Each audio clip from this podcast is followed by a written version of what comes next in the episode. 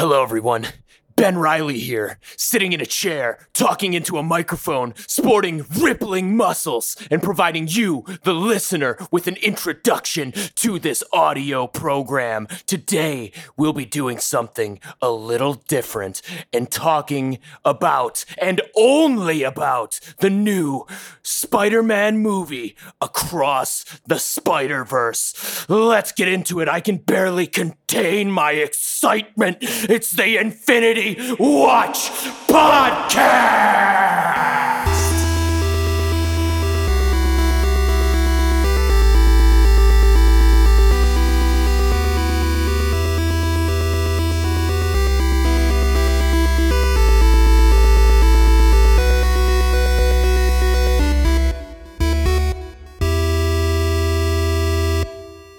Oh my goodness.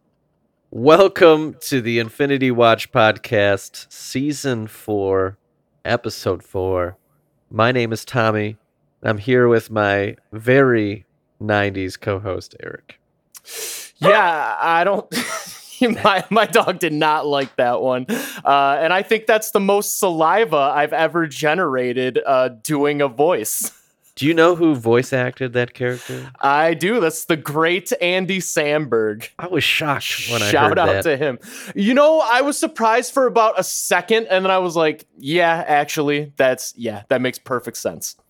You know who it sounded like the entire time to me? It sounded it sounded like they just got um shit, what's his name? Fuck. Oh no! Uh Nicolas Y- Cage to just do another voice again. Oh, Sorry. I it could see slipped- that. Slipped my I could brain see for a second there. Nick Cage, I think, is the only one of the original trio who is not in this movie for any amount of time. I think his character is, but I don't think his voice is. Yeah, I think they show him very briefly. Did I say trio? I meant group, the original group. Wasn't There's only three people in the first movie, so this was a big step up. yeah, yeah, they really expanded in this one. Sheesh capiche. Well, welcome to the Infinity Watch podcast. Today we are, of course, talking about Spider Man Across the Spider Verse. While it may not have a well written title, it was a pretty well uh, well written movie. So Yeah, I would I'll agree. take it. Um, everywhere online, I see people talking about this movie, and there's about 17 different ways to shorten this title and talking about it. Um, it just They're all ridiculous. yeah, it, none of them really make any sense. I don't even know what to call it. I'm just, I just keep referring it, to it as Spider Verse Two. But Yeah, I um, think yeah, I think that's probably the best way. it's a very, it's a very wordy title. But uh, we'll move on from that. We're not going to do uh, too much news or anything today. But I was going to kind of kick us off by just talking about our movie going experience because I think it might be the first time in a long time that we actually watched this film together. Yes, that is a real thing that happened. Yeah. And it's funny because we watch it and then we're like, well, can't talk about it though.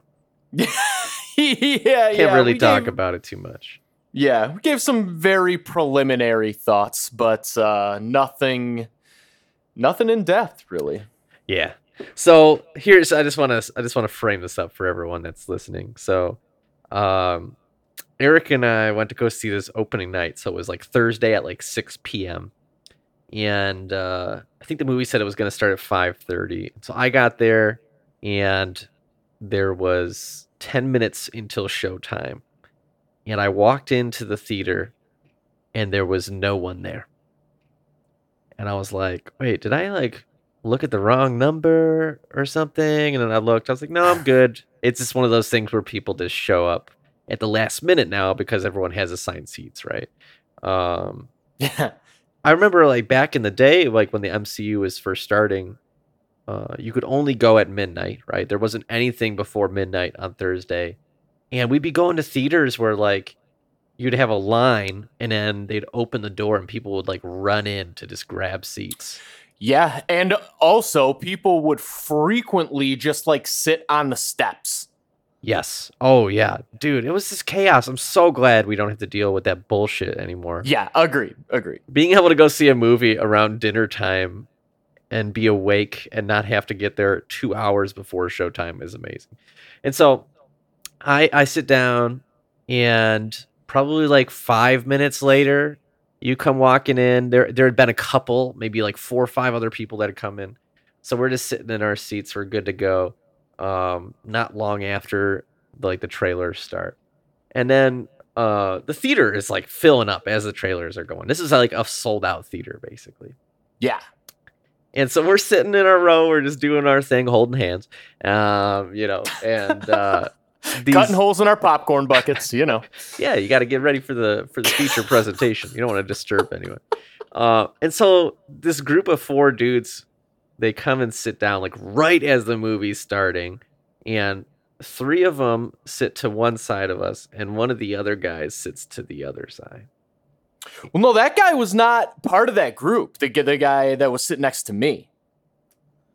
Oh, that's that was, right. That was a lone. That was a lone ranger, and that was also funny because he was like one of the first people. It's it's us sitting in like the middle of the row, and then maybe four or five other people scattered throughout the theater. And then this kid comes in and sits directly next to me. So I'm like, uh, unfortunate, yeah. unfortunate. But that, but like the theater eventually started filling up, so it wasn't like uh it, like I get that it's assigned seats, but it does still feel weird. It's like an empty theater, and then some random just sits directly next to you. when you're like Uh, leaned back, you know, you're comfortable. It just feels like you're sitting next to a stranger on a couch.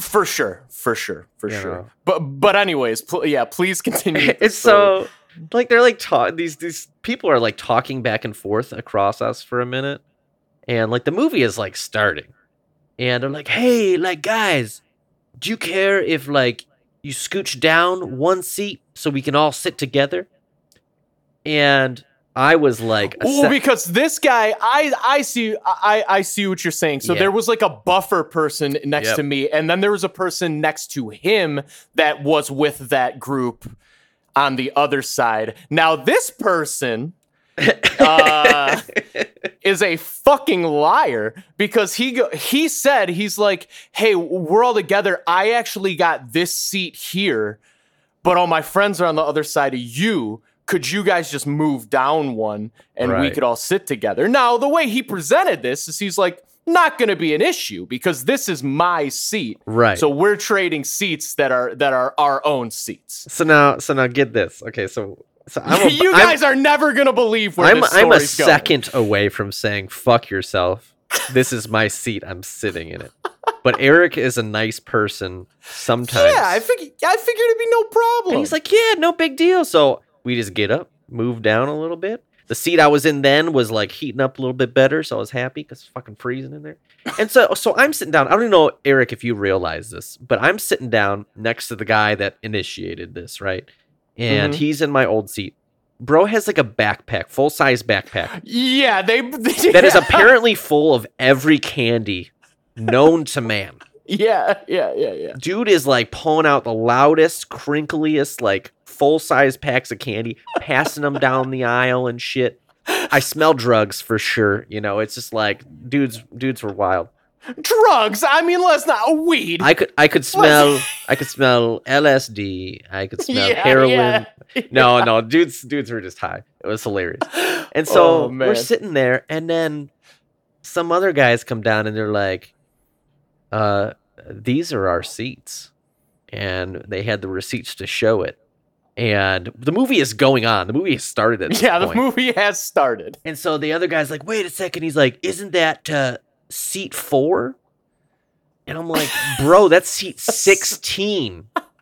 like, what is wrong? This guy just had no idea where the fuck he was at. No, And no. so this, he thought like the number started at the other end. He had us move into seats that he didn't have. And so we had to move again as the movie started. And then all those guys had to get up and like walk down the aisle. And so I'm like, this is fucking crazy. I stayed in my seat. Erik moved over back into the one that that I had previously. And Yep. so the movie starts for like five minutes. And then some more people come in. and now this is like way down the row from Yeah, us. this is like, like the other side of the theater. 15 seats down. You just hear, um, you're sitting in my seat. I don't even think these guys were supposed to be in this movie. It's all. very it's very possible they just came to the movie theater just high in the stratosphere with Oh backpacks filled with treats and a fucking dream. And so and they made it, you know what? They made it work and I respect it. Yeah, I don't respect it, but I'm like, here we go. Erik's about to murder somebody because he That already doesn't like That is movie true. theaters. That is true. But I think I was more upset about it than you were. Um, I was I was pretty pissed. I was just like, look, this is just what this is the first movie I've been to in years that wasn't a Sunday matinee showing. So like this had 10 times as many people in a movie theater as I've been in. And I'm not like is I'm I'm saying this as if I have like some weird OCD where I can't be around people. It's not a big deal. I I just do. think people are shit. Yeah, trust no one, help no one, man. Yeah, so so that that's just why I don't I just prefer the theater a little quieter. It's just a little more relaxing. So this was already Yeah. like a fucking uh hustle and bustle. And especially once the theater the the initial thing when I thought this kid had the C, I was like, no big deal. That didn't bother me at all. But when the first people were like, you're in our seats, I was like, okay, I'm gonna just murder this kid. Yeah, yeah. I felt the same way. I was like, you just made me look like an asshole. Yeah, yeah. Absolutely fucking insane. Oh but uh, so, anyways, So this is uh, our introduction Don't do to that. Yeah, yeah. Don't be a fuck. yeah. And th- well, this isn't part of the movie, so we should probably just tell this story now. The other thing that uh, was driving me Oh, I, fucking I know what you're gonna say. ballistic was this little little kid who would just yeah and look this is a kids movie that's that's fine that's fine i get it there's gonna be kids there but this kid is literally like full voice borderline i'd say yelling like clearly trying clearly trying to get a reaction out of the rest of the theater. Whoever he's with is doing nothing to stop this. He's doing this at every point of silence in the fucking movie. Every single one, he had to pipe up and try to make a little six year old joke. No one is telling him to shut the fuck up. And that, like, oh my God. Oh my God. Well, people, I think people were laughing at what he was saying, which was making him talk more. Yeah, think. and they're and they were all annoying except for the very last one, which did actually make me laugh out loud. Which we'll talk about uh, once we. I can't well, remember mean, what it was. Full spoilers for Yeah. for this whole podcast, but still, let's work up to it. I don't necessarily want to. Yeah. Want to. Uh, but yeah, but but um, also uh, I got what I took as a compliment where someone told me I looked like um, Jack Quaid, who at the time I didn't even realize it was in this fucking movie. he he voiced one of the Spider-Men. Always a good in this thing movie. when you look up the person and you're like, good, they're not ugly. Yeah, yeah. The uh, the girl taking the tickets was like, "Anybody ever told you what celebrity you look like?" And I, and I was like, Carrot top. Yeah, I was like Ed Sheeran. I get a lot, and she's like, "No, no." Uh, and she was like, "You ever seen the Scream movie?" It's Richie from Scream. And I was like, I've never seen Scream. But then I looked him up, and it's Huey from The Boys. For anybody who listens to this podcast, you probably know that. But um, but yeah, I was like, oh, I'll take that all fucking day. Appreciate it. Bro, I'll noth- definitely be Huey from The Boys. More brutal than being compared to Ed Sheeran. No, I know. It's crazy. That's I mean, I like it's just it comes with the territory of uh being a ginger, you know, as you know. Maybe more so a cur well, no, Ed Sheeran's got straight hair though, doesn't he? Yeah. Maybe it's just because my hair's like a little Maybe it's your lazy his- eye. Yeah, yeah, it's probably my lazy eye. I don't know how people see it, you know, in your pants, but you know. Get. All right, let's Oh, get back man. onto it. Spider-Man Across the Spider-Verse. Uh, I always have to point out that uh, Eric thought the first movie was going to be trash. Mm-hmm. Mm-hmm. I just have to remind everyone that, I did. I did. which was but- actually a pretty valid, you know. what was- Yeah, and I very didn't different. like you know. I mean, as soon as I saw it, I was like, okay, I was wrong. It wasn't it wasn't trash, but uh, yeah, it's just a it's just kind of a wild, you know. There's there had never been animation on that level before, and and I will say for this movie, while the animation continued to be inventive and interesting, and I would say even better. Than Okay, I was just about to ask one. you, do you think it was better or worse or the same? So I do think it was better. However, oh boy, I do think at points, particularly during the beginning, it it was pretty overwhelming. I was like, "This is a lot." Like, uh, I think maybe that's a because little like too in much. in Gwen Stacy's Earth, it was very watercolory, Yes. changey, which I actually liked a lot. I thought that was super cool how they were all so massively different. I mean, Um, I, I like how it's different, but it was just it, it, it was just a little overwhelming to my eyes. Um, and and that I think this movie for sure got. I like the intro fine. I, I I didn't dislike anything, but I think it for sure got better as it went, and I think it had like a crazy slow start for me personally. Well, interesting that like obviously we had the after credit scene from the first film um of of Gwen coming back and saying like, "Hey, you want to come?" Um and I'd say like the first 20 to 30 minutes of this movie was leading up to that scene. Yes, And yeah, so I, I didn't quite expect that to happen. Um, it didn't bother me as much as I, I don't think as it bothered you. But um, that being said, I don't know this this movie as a sequel. I thought they hit it out of the park. I really didn't anticipate it being as good as the first one, and I didn't see how that they were going to do that. And the trailers made me think it wasn't going to be as good because they were going a little like deep end into the Spider Verse kind of concept. But uh, I have to give them kudos. I think they pulled it off. Yeah, uh, yeah, I agree. I mean, overall, I really like this movie, and we have both we've talked about this a little bit. When I first got out of it, I was like, "That was really good. I really liked that." I don't know if I liked it more than the first one, but like the more time spent thinking about it, I'm like, "Damn, no, I did. I think I did like that more than the first one." It was like it's like definitely a grower. Yes, I I think uh, I think I need to see it again. Actually, I've been thinking about going to see it again ever since we've been talking about it. I was like, I probably should go see it again when I'm not moving seats several times yeah, and don't have I- children screaming. But you know, Yeah, I'm really I'm looking forward to when it comes out on digital. That's when I'm gonna I'm gonna watch thoroughly, uh, just in, in the comfort of my own home, and uh, I'm I'm gonna really enjoy that. I might need to rewatch the first one and then go see. I, it I was thinking that too. I feel like maybe I'm misremembering, but I just feel like this one has like a, a little bit more of like uh like a mature not yeah, maybe just like a little more, more of like a mature vibe than the first one. I feel like the first one was maybe a little bit more rompy, and this one was like a, a little bit less rompy and a little bit more like some serious shit is going on in this movie. I think for me, what makes me, I think I like it more. I need to watch the first one again. But Sure. The first one is like very thoroughly a origin story, True, true, true, true, true. and I hate most origin stories uh, when I already know kind of the character and everything. And so the I think the entire time in the first one, while I enjoyed it a lot, let me reiterate that.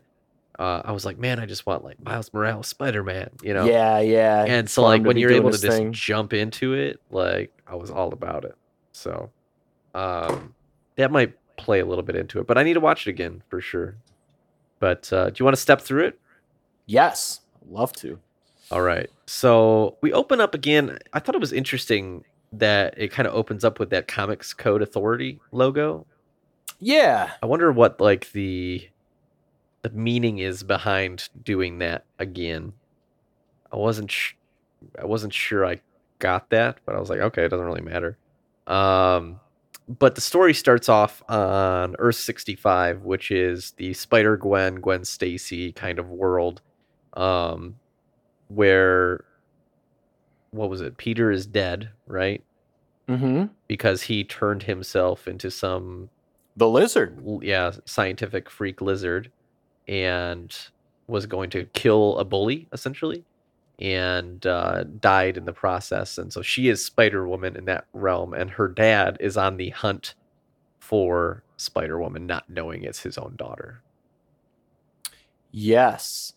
Um, and what's interesting is I'm pretty sure like they call her by name Spider Woman. Someone does in this movie, right? Uh, I think the other Spider Woman does. Yeah. the other dimension. Yeah. And that makes the third superhero identity. We got Spider Gwen, we got Ghost Spider, and we got Spider Woman now. I like is, uh, Spider Gwen, but I, you also can't really call her that in universe. right? Yeah, yeah. And I yeah, I don't mind Ghost Spider either, but it's like it doesn't quite doesn't quite like come off the tongue. But man, that suit just ugh, perfect. Oh, it's awesome. So it. good. So good. Such an amazing design. So the big battle here kind of starts off. I thought this was interesting. She is at the Guggenheim Museum in Manhattan, and she ends up fighting like a like a Italian Renaissance version of the Vulture. Da, da Vinci Vulture. Yeah, he looks Da just like- Vulture. the vulture. Um, and so I'm trying to remember. She's fighting him for a while, but then is it is it Miguel O'Hara and Jessica Drew both arrive to help her fight the vulture? I think. Uh, to be honest, I forgot Miguel showed up in that first fight. I, I just I just remember uh, Jessica Drew mostly because she's you know riding around on her motorcycle and also is pregnant. Right. Right. Yeah, I think I'm pretty sure he's there. I think you're probably right. this is like demonstrating that they all have those kind of multiversal traveling watches that help them go from universe to universe and also make sure that they don't like glitch like crazy when they're in a different universe. Um, and so the other spider people help Spider Gwen take down the vulture, and it seemed like he was actually really difficult to beat. It was a long battle, at least that's what it felt like to me. Um, but eventually, uh, the beginning wraps up with Gwen revealing to her father that she is Spider Woman. And he basically tries to arrest her. Yeah. And it's at that point that she kind of goes through um, a different dimensional portal with the other spider people and leaves. And this is how she actually gets like membership to the spider. I don't know what what do they call it? Do they have a name? The Spider Society. Yeah. Yeah. Yeah. I think so. The So she didn't Brigade. have she didn't have like the little multiversal watch yet. I don't think. This is how she earned it. I'm pretty sure. Oh. Oh. Yeah. Yeah. Yeah. for sure. For sure.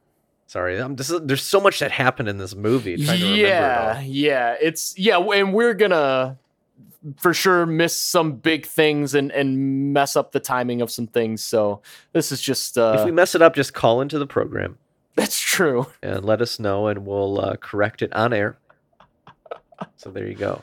Yep. And so yeah, that's that's kind of like the beginning of the movie. Um, Now, I will say during this, this was the this was the the scene that like most visually overwhelmed me. Like I was not I was still pretty like I don't know if I'm going to be able to deal with this if if the whole movie's like this. And it wasn't.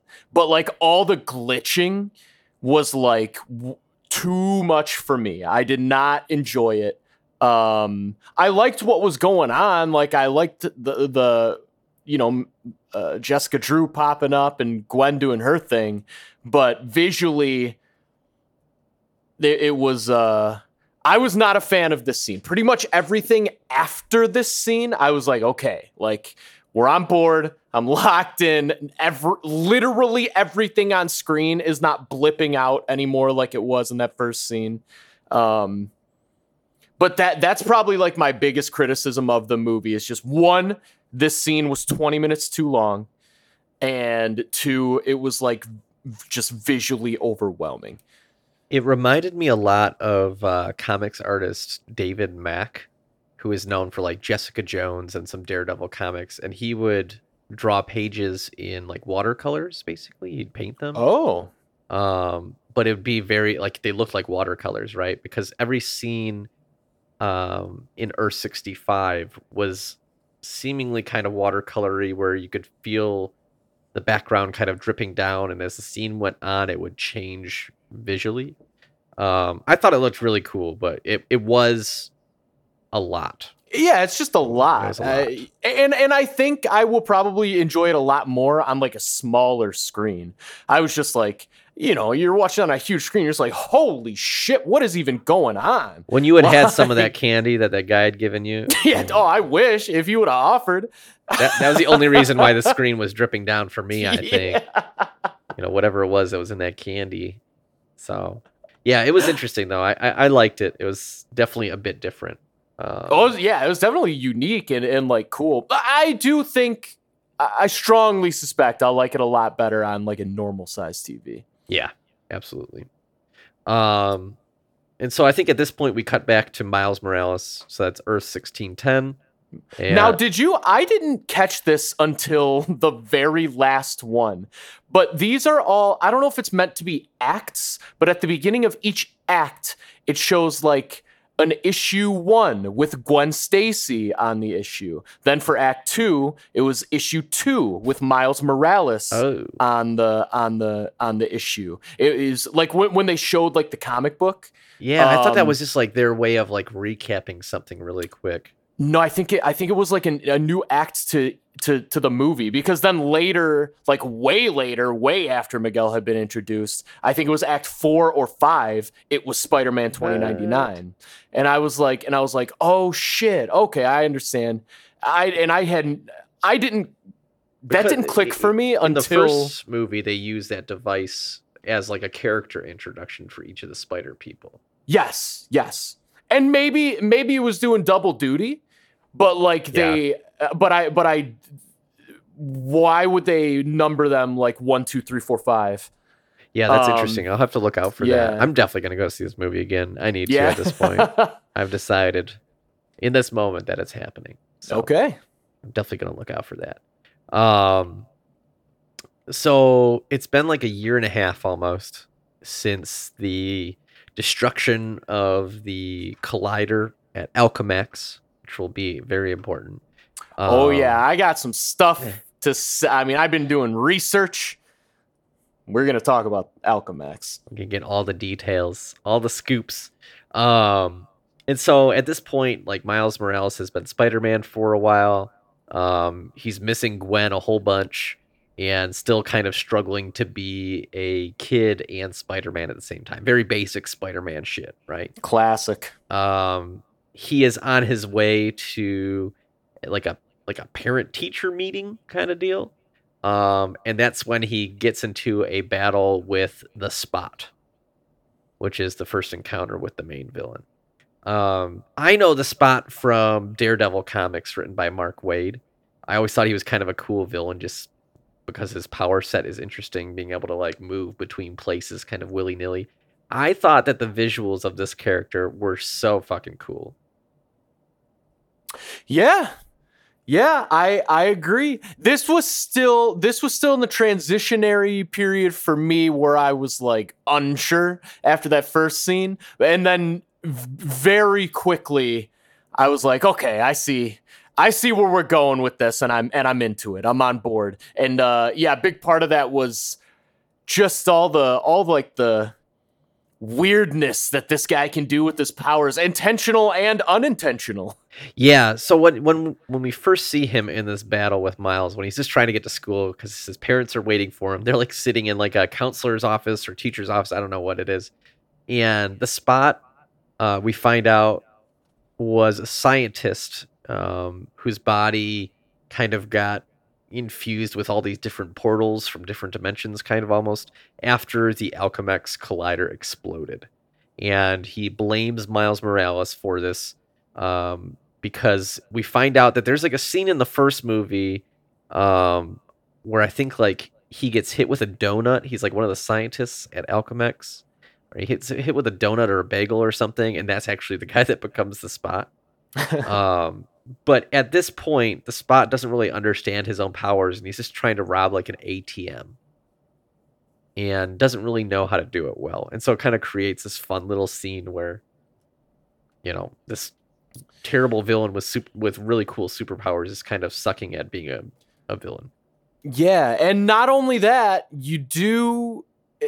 I don't know how effective this was because he pretty quickly just becomes full insane. But uh, you do kind of have a little sympathy for him because he's like this is my body like how am i going to get a job i can't get a job like this like i have to i have to do this to survive and it's like oh shit like yeah that that makes some sense in like a crazy superpowered society if your body is just a weird like Yeah, he's like, I'm not even wearing anything right now. He's just naked. yeah, like, oh, yeah. oh man. He got uh, Barbied. He didn't have any genitals whatsoever. yeah yeah that's for sure like. But I I thought it was really interesting. Um, they kind of reveal to us that the spider that bit that bit Miles came from a different universe Mhm. when he, when that scientist was testing the collider, and so that kind of leads into the greater story, which is super interesting. Um, that we'll talk about a little bit later. Yeah. Now I don't really remember this from the first movie. Maybe it was all like very clear that that spider came from a different universe even in that movie, but I was listening to a different podcast today and apparently at the very least in the first movie that spider was like glitchy. Like so it so it at least like showed the in the movie universe signs of being in the wrong universe because that spider glitched out. I'm Oh, like, whoa, that's Damn. fucking crazy that they like Now I need to watch that movie like tonight. Yeah, Shit. right? Oh my gosh. Yeah, that would be crazy. Um you know, at this point in Hollywood and everything, I am not used to a lot of movies really being well thought out when it comes to Ye- right. sequels and most of it seems like it's it's all just uh written kind of in hindsight without being planned ahead of time. So if that's Yep. the case, I'm like, damn, yeah, can we yeah, get some more of that shit? right. Because if that's true, that's amazing. Yeah, Um, and so I think for the spot, what eventually happens is he like transports himself into like just like a black void, like of nothingness. And it's in this space where he learns he can like basically jump to other universes, but he can only go to other universes that contain an Alchemax collider or something. Or maybe he only goes to those places so he can use them to make himself stronger. I think that's what it was. Yeah. I don't, I don't quite remember. So I think But I he can go anywhere, but he's he's choosing the Alchemax collider places so he can make himself better. Yeah, yeah, Because obviously there's plenty of places where there's no Alchemax collider. Because there's could be places where it's just like fucking dinosaurs or some shit. I don't know. right. So that's the spot. Um and so I think at this point we um So there's, so there's kind of a fun scene where Miles very briefly um, catches the spot, and the way he does it is is very similar to like Spider-Man versus Doctor Strange with the portal, um, and uh, in in terms of like webbing through a portal and like it's it's it's like real fucky and uh, and and cool, but um, but then he uh, he has a, kind of a funny scene where he's talking to his dad as Spider-Man. oh, I love that part. Um, yeah, but uh, but obviously his dad doesn't know he's Spider Man, so he's just he's trying to get information. Like, uh, yeah, so what do you what do you think of your son? Like, he's doing pretty good, right?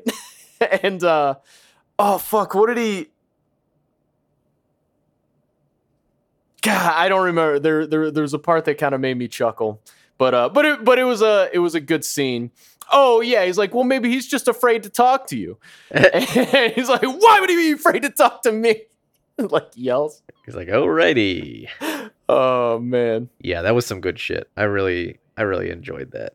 Yeah, this movie had a lot of like this movie had a lot of heart in the way that I think heart actually should be and not in the way that people now consider what heart is in movies which is just like James Gunnisms and shit. Like Yeah. this movie had like real heart in my opinion. Like Well, very because like this movie, you didn't need like your dad fucking dying have heart, you know. Yeah. I think that's my problem with like a lot of movies, and I think you're right with like the James Gunnism is that like obviously there's like emotional scenes with that stuff, but like you need to be able to have emotional scenes without having like the gravest of circumstances all the time. i yes, I agree. And also, on top of that, I think it's also part when you do have an emotional scene that is often uh you know bigger than it has to be because it's like tragic then it's immediately undercut with some bullshit joke Yeah. in like all the time it's like this movie like didn't feel like it needed it was like there were funny parts but it i don't think it felt like it needed to be a joke a minute like a like most james gunn movies i would say Yeah.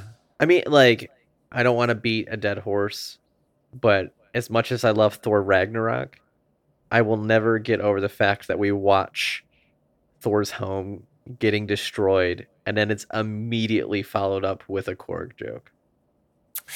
yeah it's yeah it's uh It just it's not not a good movie No, know your moments, you know? It's just you know, it's just I just can't. I just yeah can't. this this movie knew its moments yeah, sure. there was only a few moments where I, I was bothered or pulled out. Um and I can talk about those in a bit, but yeah yeah i'd love to hear Um, for the most part, it was like forgivable shit that I was just like, okay, whatever, I'll be fine. You know. Oh, you know another thing that I that uh we may be about to pass by. You might have been talking about this, or you might have been about to talk about this when the spot was figuring out that he could like universe jump, and he was jumping from like universe to universe to universe. Maybe you knew this. So I have seen the first Venom movie many years ago. I don't remember shit about it. But the scene where the spot was in the real world Yeah. and he was talking to that woman, that's like a character from the Venom movies. Did you know that? Dude, that was one of the cringe moments for me. I was like, I didn't know that, so I didn't catch it. Like, Yeah, well, and that's the thing is like, I don't know, when when you're doing Easter eggs like that, you can't hit it on the nose that much because for most people they're just like, what is the joke here? Like, yeah, I, I didn't. Yeah, you know it's just like some random lady and it's like okay sony like that that to me reeked of like a studio exec being like let's tie into this to the Yeah. venom universe yeah, and put a scene in with the venom character like i can 100% see that email in my brain from some idiot Oh yeah, and just i'll just say right now that when eventually miles morales kind of goes to like the nexus world whatever it's called where like all the spider people are at Oh, that's Nueva York, baby. yeah nueva nueva york Nueva Um, York. When we see clips from like the previous Spider-Man movies, as like they're looking at all these different universes, it was just like a little bit on the nose. Y- yes, there was one live action cameo that I absolutely fucking loved, and the and the rest of them, I was like, eh, this is a little weird.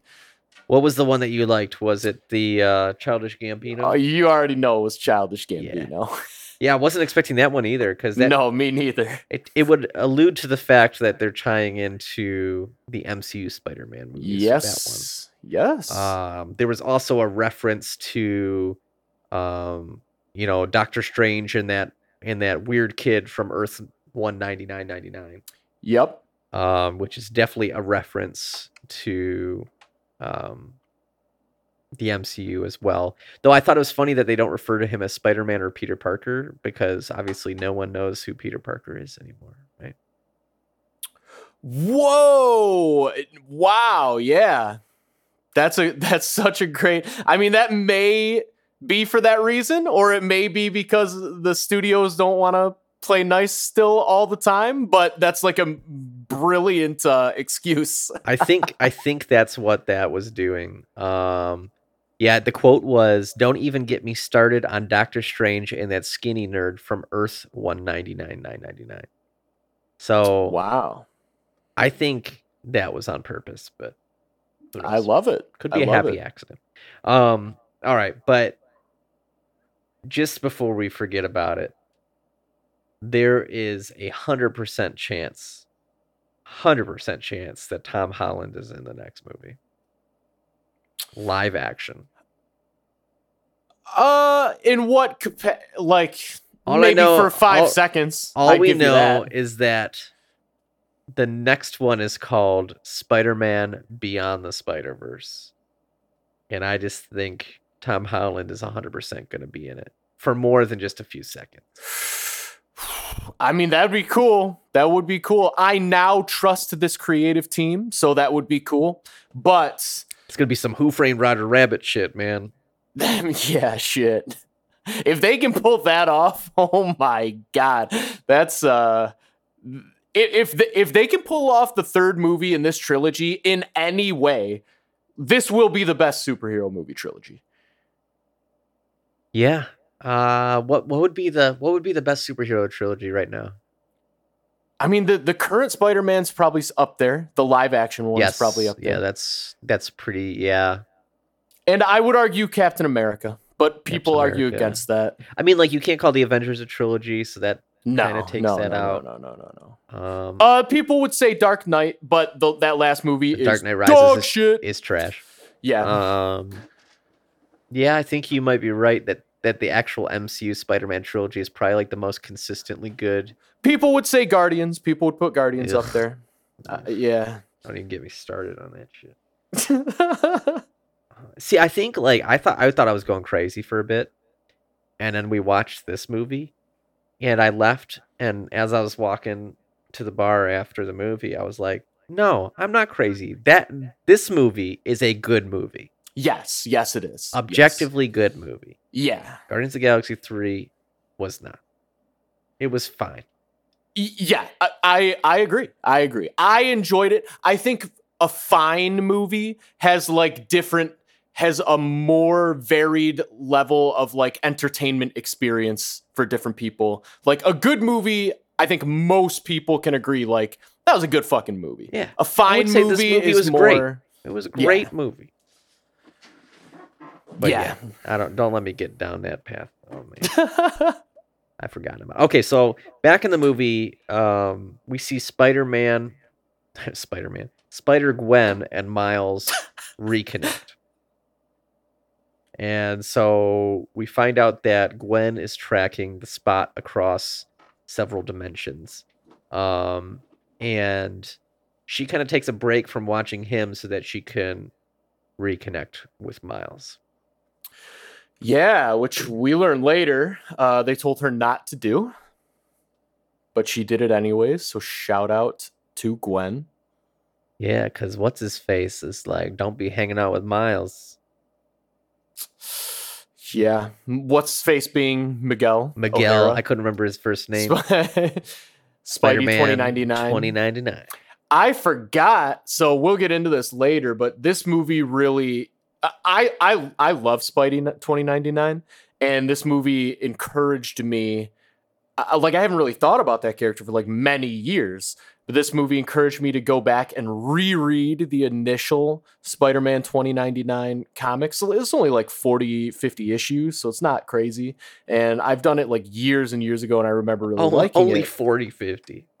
I mean, compared to you know the ones with like thousands. Yeah. Um, but uh, I was shocked to learn. I totally forgot that in, in the comics, at least in the early comics, sometimes people use the nickname Mike for Miguel, Mike O'Hara, and that really threw me off. I was like, "Who the fuck is Mike?" Like, like, "Oh yeah, this Hey, true Mike." believers, I know you don't like Mexican names, so we're gonna change it to Like, Mike. That is, yeah, there. That is. I mean, it was the '90s. yeah. There's only white there, people There in the might 90s. there might have been a little bit of that, but uh, but uh, amazing comic book series. We'll talk about it later. And amazing character. I fucking love Miguel O'Hara. He's the best. Yeah, he was interesting. He's he's one of the few characters that I know absolutely nothing about. And so it's it's been kind of exciting because most of the time I go into these movies with all these preconceived notions about what something should be.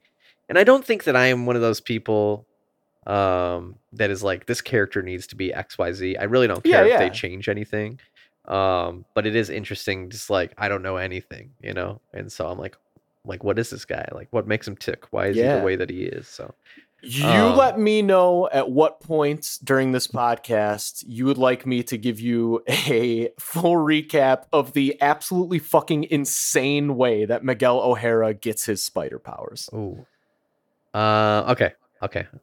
I I will let you know. Probably in like Okay. five minutes when we, All when we get to his introduction. All we'll Go through it. Um, so basically, Gwen is chasing the spot, and he is just like causing all this all these problems, and he eventually jumps from this this dimension to a new one, uh, which is like India in New York. It's called Mumbattan, right? Is it Mum? yeah, it's uh, M- Mumbai and Manhattan.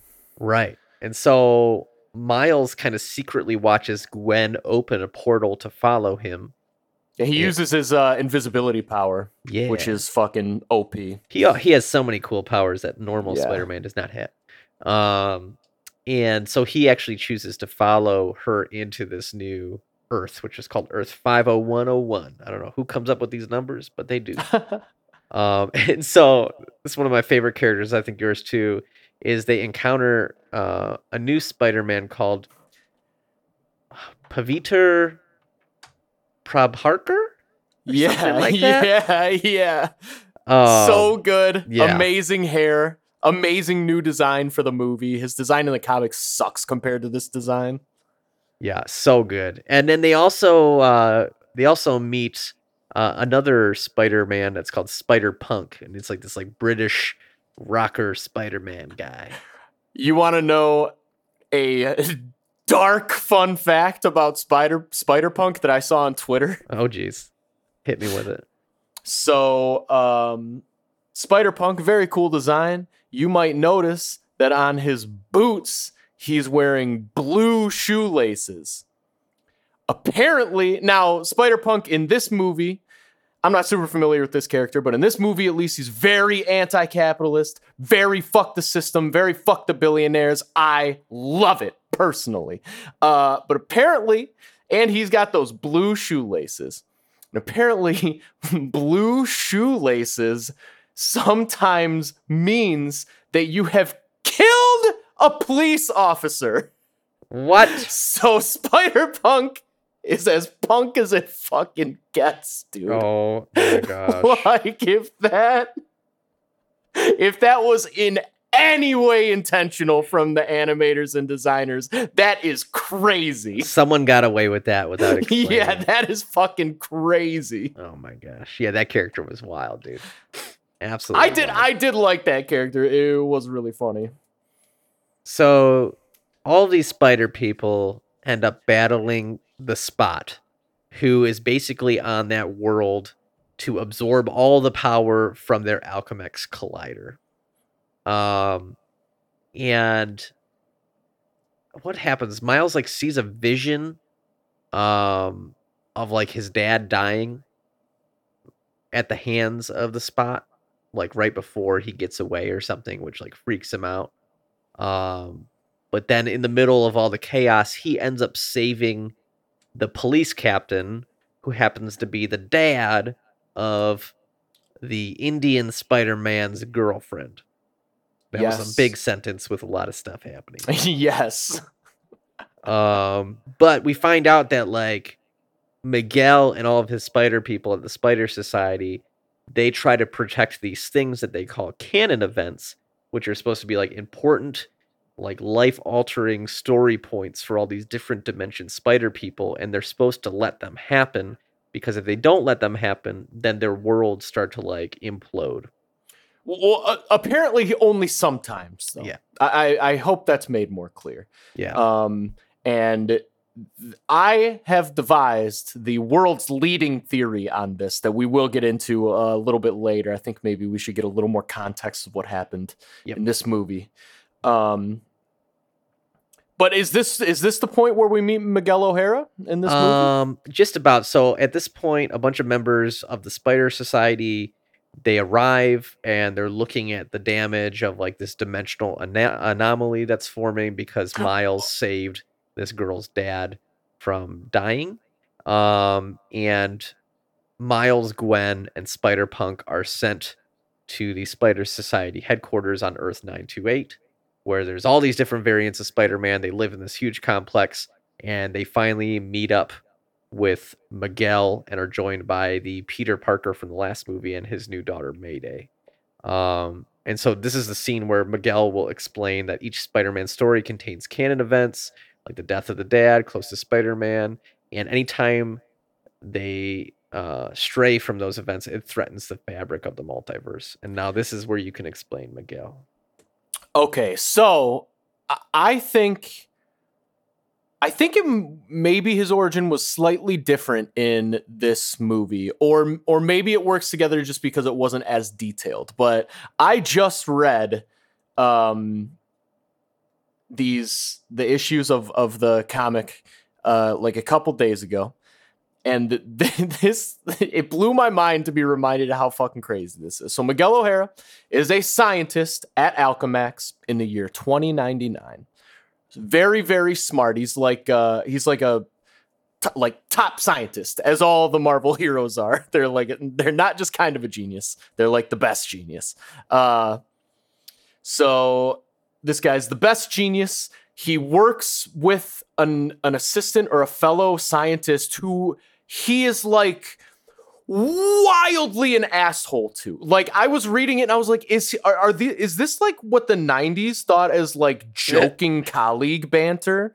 Like it, it's crazy. It's just like ha, you're fucking so ugly and fat, you idiot bitch. It's like it's literally like that level of like '90s just like shade. Crazy. So like they hate each other, him and his partner, but they are working on this uh, technology to basically take like a DNA imprint of an animal, imprint it onto another animal. They're having success with apes. Um, they and they are Miguel at least is kind of explaining to a donor or something, or maybe the CEO, like, look, like the potential of this was seen in the past with like Spider-Man. Like this is basically what happened to him. He like he just had spider DNA and he got all the benefits of a spider and no downside. That's just that's what we're trying to do with this technology, but we'll be able to do it with any animal and imprint it onto like any other animal. Um so If you like Sloth Man, that would suck. yeah. So he's like, but I think he was telling the CEO, he's like, but he's like, you know, we can't like this is like obviously really complex shit. We can't rush the trials. We're not ready for human trials. So the CEO's like, well, good news. We got a basically a death row inmate that offered himself up to science so we can use him as human trials. And Miguel's like, that's that's fucking crazy. Like we can't do that. Like it's just not ready. Like it could be dangerous. It doesn't matter if this guy's an inmate or not. CEO's like, fuck you, do it. So him and his partner do it. And this guy becomes um, just like absolutely deformed and fucked, and he dies immediately. Damn. So after this, Miguel walks up to his CEO's office and is like, "I'm out. I like I can't do it. That that was insane. You're insane. I quit." So the CEO's like, "Look, that sucks. I get it. Um, you had a great career here. Let's let's have a toast to your to your success." Now this this is all very relevant to how he becomes Spider-Man and why it's so fucking crazy. Uh, I know this is long, but uh, but but but we're getting there. So he takes a drink. The CEO is basically just like, "Gotcha, bitch. You know what you just drunk? The most addictive drug in the entire world, and you're gonna need to be re-upped, or you're gonna like every day, or you're gonna like die. So i guess you have to continue working here. Or no, he's like, he's like, you know, you're free to leave, but." That addiction's a bitch, bro. So you're you're probably Oh gonna my end up on the street. What is this, like liquid So- heroin or something? Jesus. Yeah, yeah, it's yeah, it's basically yeah. Um it's just like super addictive and withdrawals will kill you. So and and this is like this is kind of like a, a rampant issue in in like the year 2099 New York, Nueva York. Um so Miguel's like, you gotta be fucking kidding me, dude. So he leaves. He's freaking out. Um, he he goes home. He like cancels plans with his girlfriend because he's like, I'm gonna be like an addict now. He's like, I'm like, I'm fucked. So what he eventually does is he goes back to the office. Um, kind of sort of like he doesn't really break in, like he still has like access, but like it's like after hours. He goes to his office. Uh, you discover that in the process of his research, Miguel has uploaded a full um, file of his own DNA. So he's like, look, I'm I'm gonna take a swing and just see if I can imprint my own DNA from like a month ago onto me right now to like wipe this disease from Oh, from my body. okay. Um, so, which in up to this point, as I was reading this, I was like, this is like a really like sick story. This was all one issue. yeah, it's like this is like very solid for '90s comics uh storytelling. yeah, most of them are shit. Yeah, they are. Like I was like really gripped. So he goes in here. He's like, all right, look, loads up his own his own DNA from his research, goes into the machine. Come to find out, his little fuckhead partner Aaron is creeping around and he's like and he's like what is this guy doing like he's coming in after hours like using the machine it's like let's ruin this guy's day. Basically he is trying to murder him. Like like it's yeah, it's like dude, what the heck? So he's like i'm gonna also upload spider dna um so he's like so he's gonna come out like a cra- because the last guy they tried this with came out like a hideous monster but he didn't have also his own dna in the machine.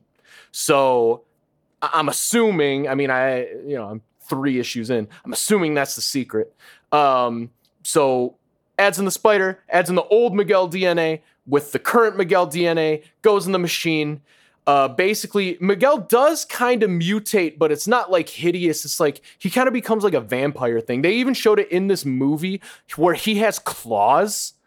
Um, that is like a classic Spider-Man 2099. Like he doesn't have like spider legs. He has like actual claws and he has like fangs. Um, so and he has like claws on his like feet too, and they're like retractable. So like that's how he has his like grippiness. Um, and and that and that's his origin and i just think it's fucking crazy that he became like an addict and then he uses i just think that's like a really interesting origin story and i liked it a lot I wonder and I if they're was gonna show any of this in the next movie or something, yeah yeah some variation of it. Yeah it's it's really it's really interesting i fucking love miguel o'hara You just drank a heroin milkshake, bud. yeah It's like sorry about that Wild man. oh man And so he's like in charge of everything. We don't really know why he's in charge of everything at Spider Society. He kind of seems like kind of like the lone big guy at the top who just tells everyone what to do and everyone just does it. yeah yeah Um and so basically after he after Miguel explains these whole canon events, and he's super pissed at Miles for stopping the one happening in Mubatten or Moonbatten, whatever you want to call it. Um, he kind of realizes that his vision of his dad dying um, at the hands of the spot is likely to be his canon event because it's supposed to happen in two days when his dad is being promoted to police captain. That's when it happens. And so he he starts arguing with Miguel, who basically is like, "Too bad you're gonna be in spider jail. You're gonna stay here, and your dad's gonna die." Um, that's how I am, in, in, you know, envision him. But yeah um, he, basically, Spider Punk helps him break free because he's like, "Fuck prison." Yeah, yeah. God, I love. Yeah, man, I love that character so much. It's, that's one of those I I didn't appreciate him enough as I was watching the film, and I can't wait to I can't wait to see it again. But Miles also unveils a pretty cool uh, little new technique with his what's it called, the Venom Sting. He like Yeah. charges it up. Yeah, he was like using his fingers to like charge up a sting. Um, but then I think it's also Spider Punk again that's like, don't just use your fingertips. Yeah, use, use your whole- hand. And that helps him like break out of all these like little force fields and things that people are trying to throw around him. Yeah. Um, how, how did you feel about i thought it was interesting that they that they uh, obviously miles has a big crush on gwen um, for most of the movie it was a little unclear how to what level that was reciprocated i think it was probably implied it was, it was at least somewhat reciprocated yeah, I think um, But then uh, Hobie, Spider Punk, uh, is kind of seen as like m- maybe potentially, if not a crush that Gwen has, at least some kind of uh, threatening figure to Miles. Yeah, because she spends time in his universe every now and Yeah, again. and he's like so, like painfully like cool and like a stereotypical kind of just like UK punk kind of way. I kind of took that as I take Spider Punk as being like he's his own dude and he doesn't believe in all the dogma that Miguel is spewing. And so I think Gwen is also the same way because she was kind of reluctantly accepted into the spider society. Yeah, yeah. And so she probably likes hanging out with him because all these other people are so uppity about all this shit. And I don't think either of them are. But yeah, it was played off for sure as kind of he's the foil because she's been hanging out with him a whole bunch. Yeah, and I did like it's like Miles got a little jealous, but I think he learned like pretty quickly. It was like a quick arc of he's like, okay, no, like this guy's cool. Yeah. Like we're we're we're all friends here. Yep. Absolutely agree. Um I would say let's see. I'm trying to remember if this is the time to Okay, yeah, I think I think we're at the part where I thought we were at. Um so Spider Punk helps Miles break loose and he basically uses a portal to escape the Spider Society. And so Miguel goes nuts and he orders all of the spider men, women, whatever to capture Miles and this like results in this crazy action sequence. Everyone's chasing everyone through. I really think that Miles probably shouldn't have been able to get away as well as he does, but it's just like a fun sequence. You just let it go. Um, so I think I heard a, again. So this is kind of a secondhand retelling of, of a theory I heard from the uh, the Weekly Planet podcast, um, which I listened to. But I but I think it makes sense. The reason why Miles is able to do this shit is because he's like the Spider Man that was never supposed to be. So it's like that's why he has these extra powers. That's why like he has this sense of he's not a Peter Parker or any version of a Peter Parker. Like he's he's Miles Morales, so so maybe that's why he's able to kind of outwit all the Peters. Um, and you know, it's not all Peters. Like there's Gwen's, there's MJ's, there's Miguel's, there's everybody. But um, I thought that was interesting. Of like he's kind of like the Spider-Man outside of time, outside of the universes. Right. Um, like he's like the mistake. So And- that's why he has these abilities. And this is the point in the movie that we find that out because once Miles is finally kind of caught or at least pinned down by Miguel, he basically tells him that Miles, you're the original anomaly. You were never supposed to be Spider-Man, and um, the spider that bit him came from a different world than his own, and so there's no Spider-Man in that world at all. Yep. And and if there was a Spider-Man in that world, then there never would have been a spot in Miles's world, and and thus none of this would have ever happened. Um, Right, because that Spider-Man dies, right? Yeah. y- well, that well, that's Oh, that's a different one, right? yeah. It's like the the Spider-Man from Universe Forty Two just never existed. Right. Okay. Yeah. I'm I'm, ex- Um, I'm confusing that one. And so yeah, that that Spider-Man uh, would have existed if it wasn't for that spider being in the other universe and Yep. biting Miles. Yep. Um, This is so fucking convoluted. it It's really ri- is, but it works so well in the movie. Yeah, yeah. It's kind of astounding that it does. Um, but Miles ends up getting away. He flees with the help of like this little like AI girl Spider Woman. Spider Byte. Yep, Spider Byte. Um, completely forgot Love her Spider name. Bite. And basically, we are led to believe that he just returns to his home world, right? Um, So- and the reason for that is because he uses that machine that basically detects like where your DNA is from. It's like what Right. universe are you from? And so this was a this was a I thought a very effective and amazing reveal Yes. where like it detects Miles's DNA, sends it back to his universe. But he, even when he gets back, it's like a little dark and a little gloomy. But you're still not. It's like maybe it's just nighttime, maybe it's like a stormy day. But then he's like talking to his mom, and this whole movie's been struggling with like basically coming out as Spider-Man to his parents and like should he do it? Shouldn't he do it? Um but his parents know he's been lying and so he's coming out to his mom like mom I'm Spider-Man and she's like who the fuck's Spider-Man? Yeah. like what are you talking about? And then that's the reveal of like oh my god he got sent to universe 42 cuz that's the DNA from the spider that bit him. Right. Yeah, so it sensed the DNA from the spider that shouldn't have been in the universe that it was and sent him to the universe where there was no Spider-Man.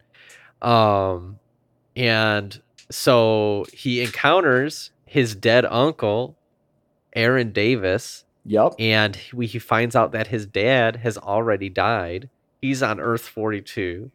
Um, and his uncle Aaron ends up interrogating him and then is very quickly joined by the Miles Morales of Earth 42, who instead of Uncle Aaron becoming the Prowler, he has become the Prowler, yeah which was crazy. Yeah. And and this was the point. This was the only point where that annoying little kid made me laugh because it's like he takes off Miles takes off his mask as the prowler.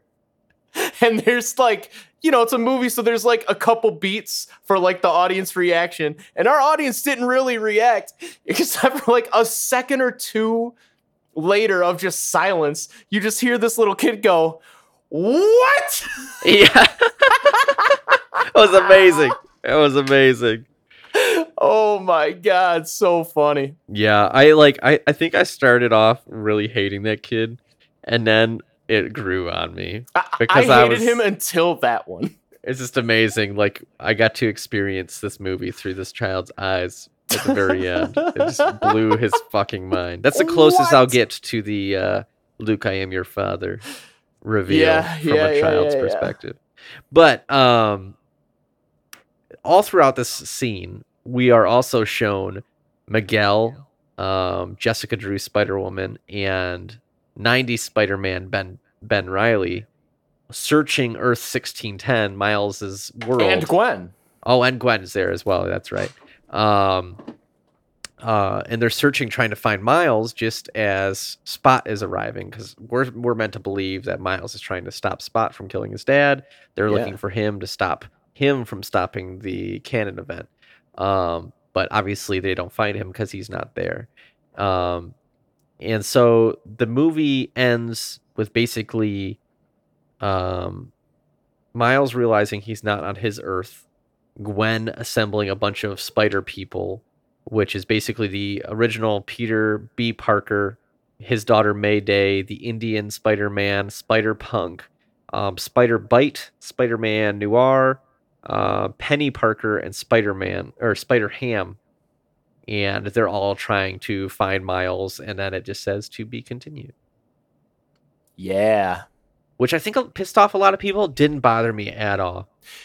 It it annoyed me because it felt like there was only 15 minutes left. And the movie and for me again, like this movie was not breezy until like halfway through. The first half of this movie, I cannot overstate, fucking dragged for me. That's interesting. I did Uh, not feel that way.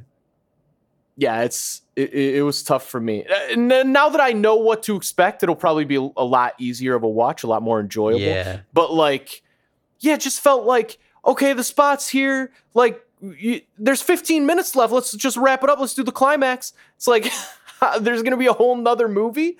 yeah. I will say I agree with you in the fact that I don't think there's just ten minutes left. It felt like there's maybe like thirty to forty-five minutes, but I don't know what they're gonna do outside of that. This movie was two hours and fifteen minutes long. which is pretty long. Uh, I felt like it earned it for me. Um, but I don't know how long the next one's gonna be, and and if it's a similar length, I, I wonder what they're gonna do. But at this point, I would agree with something you said earlier, which is that these people earn my fucking trust Yeah, yeah, yep, yep. because this movie was good. But all of that being said, I think you had mentioned you had something that you wanted to talk about. Yeah, so I so this theory just kind of popped into my head and, and it's not like fully fleshed out, I guess. Um but but I just I noticed there was just something nagging at the back of my mind of like something is just not adding up here. Uh and I realized I think this is what it is. So I texted you this earlier just to try to like get my thoughts out so I could reference that again right now because I knew it, this is so convoluted. I was trying to Um, enjoy my lunch and I, my phone started beeping. and I looked at it and I sighed. Oh I man. said, "Here we go." Okay, here we go. So, supposedly, Miguel, as the leader of this uh, society, which very interesting, there's only one that we saw.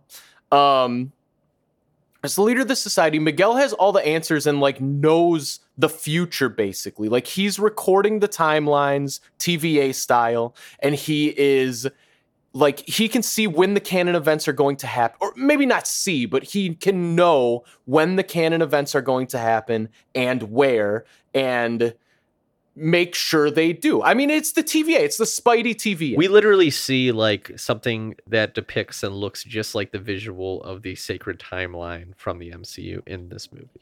yes literally um Like Feige had to have signed off on that, guaranteed. you would think it's so so Yeah, it's- similar It's, identical. Um, so anyway, so all of these spider people have a tragic canon event that has to happen to, you know, make them the spider person they're meant to be. Supposedly, supposedly. Yeah, Uncle However- Ben dying, you know, your Yep, police Captain, Stacy. yeah, Yep, something. yep. Some something to impart the uh, great power, great responsibility, wisdom. Um, I assume. So, however, Miles, as we learn in this movie, is separate from all of this because he is like a multiversal mistake. He was never meant to be a Spider Man in any universe. And the only reason he is a Spider Man is because a spider that was meant to make a different Spider Man got pulled out of its universe and pulled into a new one. Um, leaving that original universe with no Spider Man and making Miles supposedly one of a kind, as far as we know. Right. Um, Which is why Miguel wants nothing to do with him, basically. yes, because he's like the biggest like mistake Spidey. However, if Miles never got bit by that spider, and Miguel says as much in the movie, if Miles never got bit by that spider, the spot, at least the current one that they are chasing throughout the multiverse in this movie, would never have existed for them to chase. Now, the reason why that's weird is because Spider Man India's canon event only happened because of the spot. And and and Right. the, and them chasing the spot like that whole battle was because of the spot. So how could Spider-Man India's so so that's directly reliant on Miles existing. Right. So how could Spider-Man India's canon event be a canon event if the canon is reliant on Miles existing from an outside universe? So that makes me think that Miles stopping that canon event was the canon event. Hmm. And and Miguel is basically playing all of the like Miguel is the the, one who the the Kang of this like Miguel is intentionally trying to do something with the something. timeline. He's manipulating things. That's why all of this is focused around Alchemax, which is where how Miguel got his powers. I was going to ask, in his origin, is it Alchemax? That It for? Alchemax. It Yeah. is Alchemax. Yeah, it's not I, for whatever reason. I always thought it was Roxxon, but it's not. It's Alchemax. Interesting. Um, yeah, Yeah, because I guess like the interesting thing there is like how how do they know something is a canon event? Because that that implies predestination, right? Right. I'm yeah, I mean it's the whole it, it's the exact same thing with uh like Loki's like Miguel is just pruning timelines by making these changes basically or, Right. or at least making them collapse in on themselves. Where is the fucking TVA? How convoluted is this to get? Like Yeah. in Beyond the is Loki to show up in Beyond the Spider-Verse? How crazy can they make it? They could make it crazy because it, it makes sense in the TVA because what Kang is doing is protecting his own timeline and his own interests. So whenever he's pruning things, he's pruning things in his own self-interest based on that. All of the dogma is just dogma. And so I would assume then that these like canon events that are happening, I think there might be something behind that and that's the reason why Miguel doesn't want them to be interrupted. I guess the only thing I could think of with your theory that like obviously everything you said is absolutely true. Uh the Indian Spider-Man, his canon event as the movie shows it would only happen if Miles existed. I'm just wondering it's like could could the canon event have happened in like similar circumstances yeah, with in a another different battle? way, yeah.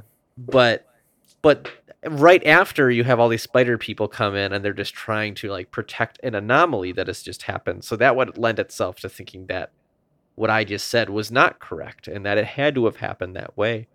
And so it's either you're right which i would like to think you are or it's a gigantic plot hole. Yeah, yeah, which yeah, which is possible. yeah. Which is possible. But I think I think Miguel is going to be he was clearly an antagonist in this film. I don't know if he was necessarily the villain. no Um, i would say that the spot would be the villain for sure I don't buy the spot being an overall two movie big bad. I think it's Miguel. I think all of this is Miguel's fault, and I think this uh, this timeline somehow, you know, however that shakes out. But I think all of this like timeline pruning and saving is all in service of him somehow trying to make something happen or like protect himself yeah or some something along those lines. What was his wish? He wanted to. His family was killed, and so he just wanted to live in a timeline where his family was still alive. Very similar to Wanda, right? Oh man, I don't remember in the movie because in the at least where I'm at in the comics, he, like he doesn't have a family. At least not that they've revealed yet. He's got like a girlfriend, and he's kind of just like a player. Didn't they show that? They showed it in the movie where it's like he went to a Yeah. world where he didn't. He had died or something, and then he was living with his family. But then like all this like fucked up shit started to happen, and the anomaly started happening in that world, and it like collapsed upon itself. And so yeah, you're you're right. You're right. There's so much of this movie that I don't think I fully took in. It it was a lot. There was a It lot to a pick lot. up. But but I would say my guess is that obviously the spot was like the the main villain of this movie. I think Miguel will definitely be taking that position in the next one, Yeah, where he will be the antagonist against Miles and everything, and there will be some more reveals of what exactly is going on there in that. Yo, oh, for sure, for sure. I'm so pumped for the next movie. Like, I think it comes out March. Yeah, I think you're right. I think you're right. Spider-Man. St- still, like I think these movies are very poorly named, just because it's three movies Agreed. where only one word is different. Well, Uh, it's the same thing as fucking Far From Home, No Way Home, Home. Like, why are they doing this? March 29th. Why did this become Spider Man's thing? I hate it. Yeah, I didn't bother me as much with like Homecoming, but the, the next two are way too similar. Yeah. Uh, I don't know why you needed to do that whole thing. Uh, but at the end of the day, I don't give a shit because I just want the movies to be good. And so far, five out of six of those movies, I would say, are Yeah. great, quite frankly. And so they're able to get that right at the very least, which is amazing. Um, but yeah, there's a lot to unravel here, and I feel like this is outside in the comics realm, outside of like everything everywhere all at once, which I love. I feel like this is like the best multiverse movie I've seen, easily. Yeah, yeah, probably. Yeah. Oh man, I was wondering what your reaction was going to be to me saying that. No, I I, I know you liked think- Multiverse of Madness, but I didn't think that that was a good multiverse movie, quite frankly. Well, yeah, that's exactly. You're exactly right. That's what. Yeah, I, I and I did like Multiverse of Madness, but two very different styles of movie and like Yeah. kinds of movie. Uh, my my biggest thing. I don't know. I think the best depiction of multiverses in media is, for better or worse, Rick and Morty. Mm. And so it's Yeah. everything multiverse is like compared to that. And I don't know. Loki nailed it. Loki nailed it. Yeah, Loki nailed it.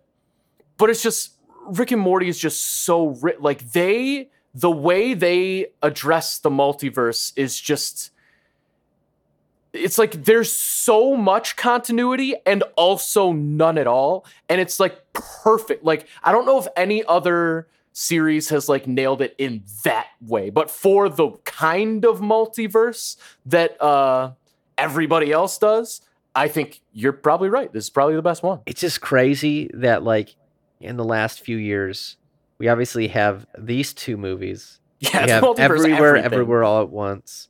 We have Loki. We have Doctor Strange. We got Rick and Morty. We have the Flash coming up. Yeah, it's just yep. like, holy shit.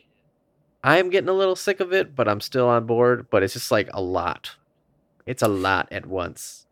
yeah, people really went like dove headfirst into the multiverse. because it happened a lot in the 90s in comics and stuff too and I, I i feel like it's at times a very cheap uh writing mechanism Yes, agreed. but this movie earns its keep a Yeah. 100% yeah, I, I you know as long as you do it well i'm fine. I would say that marvel has not done it super well in the mcu i feel like they've been okay but like doctor strange in the multiverse of madness i enjoyed that movie but i didn't think they did the multiverse side of it super well. It was really just a glorified like cameo train. Um whereas i, I feel like this movie like as we're talking about it it's hard to talk about because it's so layered and yeah, yeah. well thought out it seems but the presentation of it was very well done i would say Agreed. Agreed. And I think so. I think I also just you just made me realize. I think the big difference is like the reason why Doctor Strange isn't as good of a multiverse movie is because multiverse implies infinite, and really Doctor Strange was here's one alternate universe right right uh, you know, a couple, but like really, the there's only one that Yeah, anybody cares about. it's mostly just one yeah yeah, and and like Spider Verse is like here's every fucking possibility. We didn't even talk about. So this is this is Lord Miller, right? Am I nuts? uh who wrote the movie Yeah, yeah.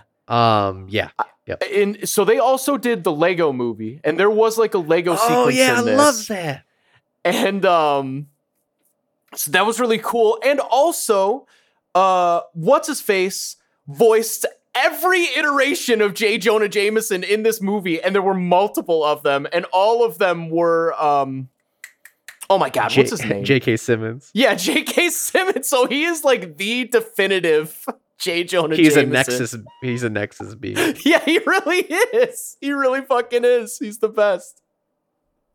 So good. So It good. is interesting to note that uh, the sequel to this film was originally called Across the Spider Verse Part Two. That was what it was originally titled. Yeah.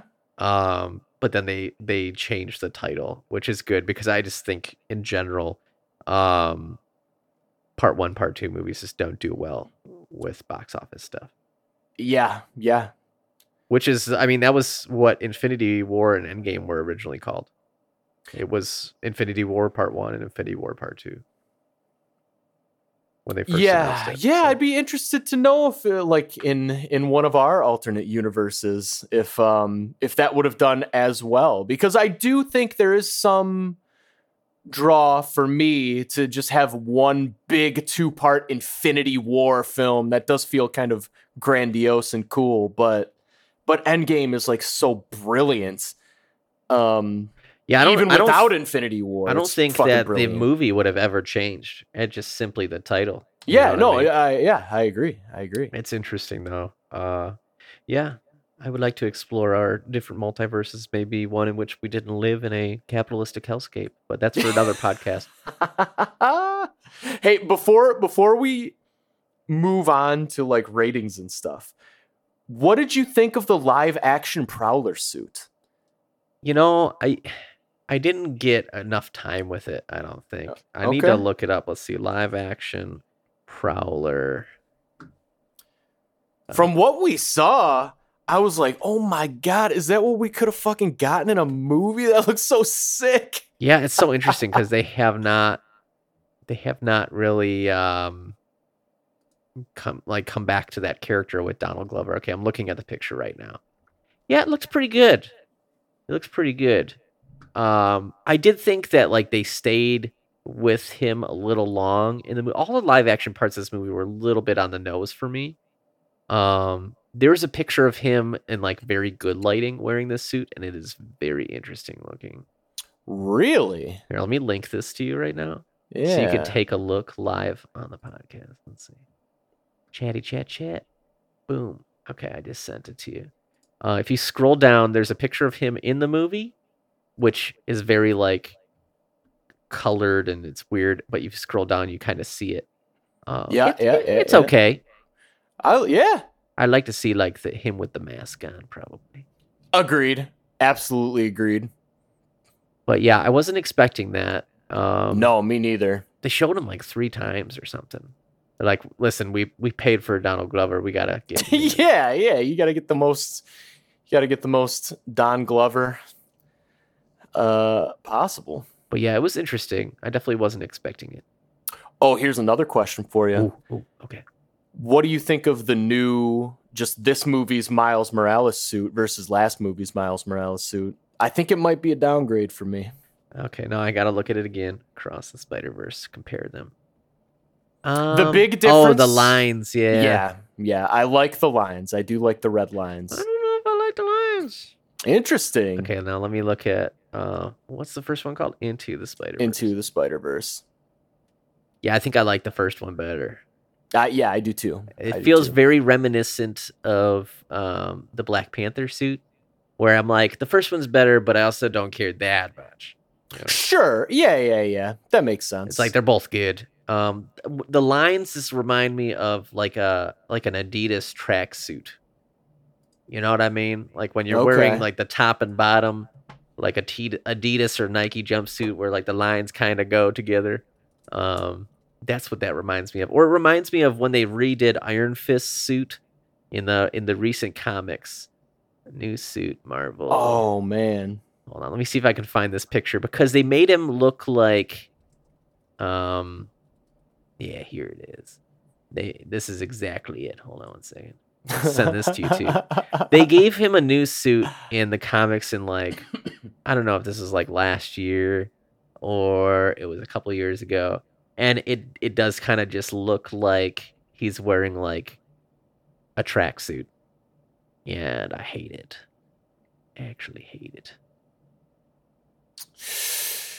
Uh, you know what's interesting? I don't know. I don't know if I hate it.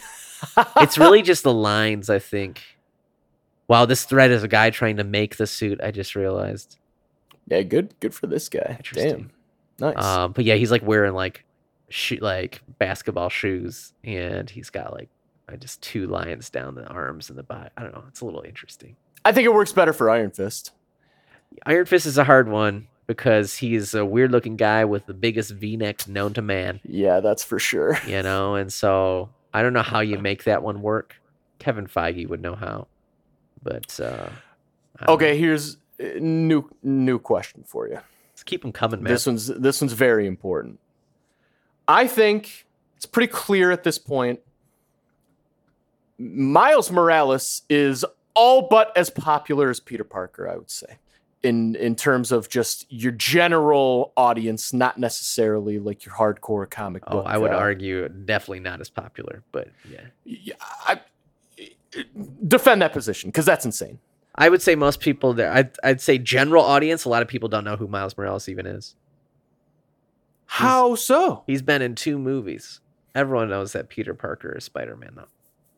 Yeah, You know but what I mean? um, Miles has also been in the games. He's also co-starring the the the brand new game. It's like ha- Like, I'm- I'm literally not- half and half. I'm not arguing that he is not popular. I think Miles Morales is like he is like shooting up in popularity like crazy. Um, but like a lot of general audience, like in terms of like comics fans, I would agree with you probably generally. Um, but I think like general audience people are really fucking stupid. I guess I'm thinking more. uh, I'm thinking less our parents, more kids like 15 and younger. Oh yeah. Well then yeah. Then then I would agree with you. Yeah. Because the kids are getting more of they're gonna be seeing the games. They're gonna be seeing this movie.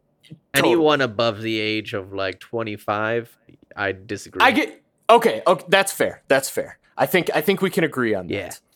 My question is, bearing all that in mind, Miles absolutely fucking has to be in the next MCU Spider-Man movie, right? Um in the next one, he doesn't need to be. Will he be in the MCU in the next five years? Yeah. I think. I, I yeah. I mean, you would Uh, 'cause- hope the next Because they already five got Tom. Holland back, right? And so Yes. if you're thinking of it from a business perspective, you're like, well, let's get the Tom Holland stuff in, and then as he's kind of transitioning out, you want to transition Miles in. I think I wonder.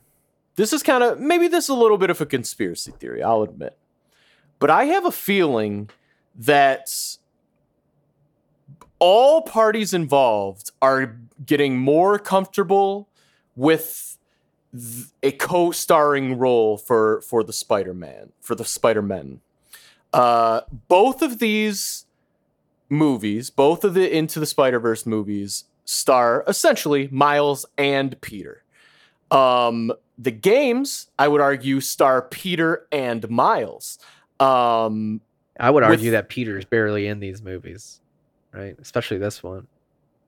yeah, especially It's, especially it's this one. It's Miles's thing for sure. for sure which it, yeah it's like more miles a little bit peter the games at least the first one was m- more peter a little bit miles then the second one miles got his own fucking game Right. and then this new one is split half and half you can choose uh who you want to play as um and they're both part of the story and i wonder if mm, the MCU is going to try to, if all of this is maybe an intentional or unintentional campaign to get people used to the fact that there are now two main Spider Men and they're going to be two Spider Men in the next trilogy.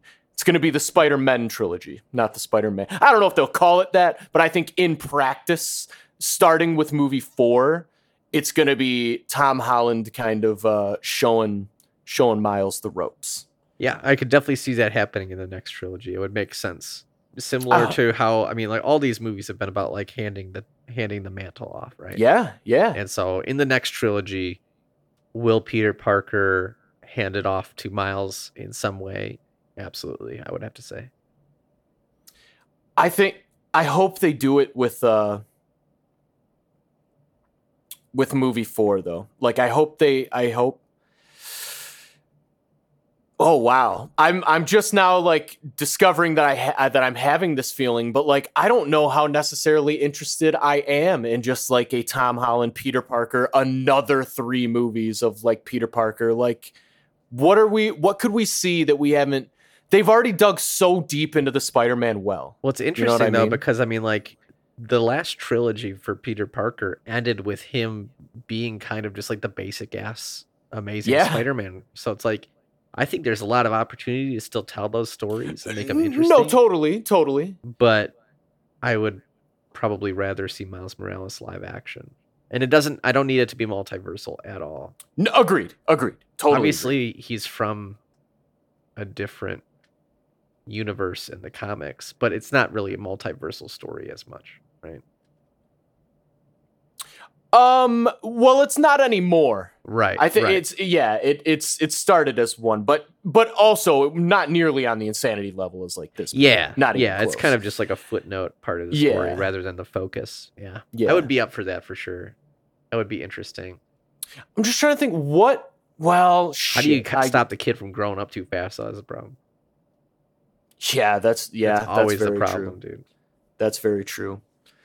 Do you? Th- I you know I was just gonna say what more could they do with Peter Parker that like we haven't seen in the MCU and obviously Venom I guess but also this new game is the Venom story with both Peter and Miles so like they are adapting it somehow some way already. In the MCU, we haven't seen Norman Osborn at all. Oh my God, you're so right. I mean, obviously, so we, right. we have like the one from the other universe. But Yeah, but that yeah yeah yeah yeah you're Um, yeah you're so right. yeah, there's there's definitely. I mean, you got like the Kraven the Hunter stuff. Man, fuck Kraven. Yeah, I don't like him either. Ugh. There's there's a lot of Spider-Man to go around. I think about all those issues of Ultimate Spider-Man, and I remember I would finish one book and be like, "How much more can be good?" And then about yeah. 37 more books later, I'm like, "Damn, it's still good." Same with Yeah. Invincible. They they as long as someone's competent at writing, you can keep going and entertain me. You're right. That's true. That's true. But would I rather see Miles? Absolutely. Or oh man, I wish the X Men were like more uh alive in the MCU too, because I a lot of my favorite Spider Man stuff is when he teams up with the X Men. Yeah, I think we'll definitely start getting more of that. It's I there's got to be some other legal reason why they haven't been able to dig into a lot of the X-Men stuff. A lot of it people were saying was due to like existing contracts with old actors that expire I think next year. Oh, Uh, which is why the only people we've seen has basically been the original actors reprising their characters. Um interesting. but I, I mean, if you're into the X-Men, the next 10 years is probably pretty good for you, you know. Yeah, they're yeah they're gonna do too much. Yeah. no question. At some point, you're gonna be like, "Damn, too much X Men." So yeah, no question. But I'm ready. I, I I do love the. I went through. I don't know if you remember. I went through a hell of an X Men phase. oh yeah, oh yeah, bro. Remember when you we just heard the little X Men theme and Miss Marvel? How we both went nuts.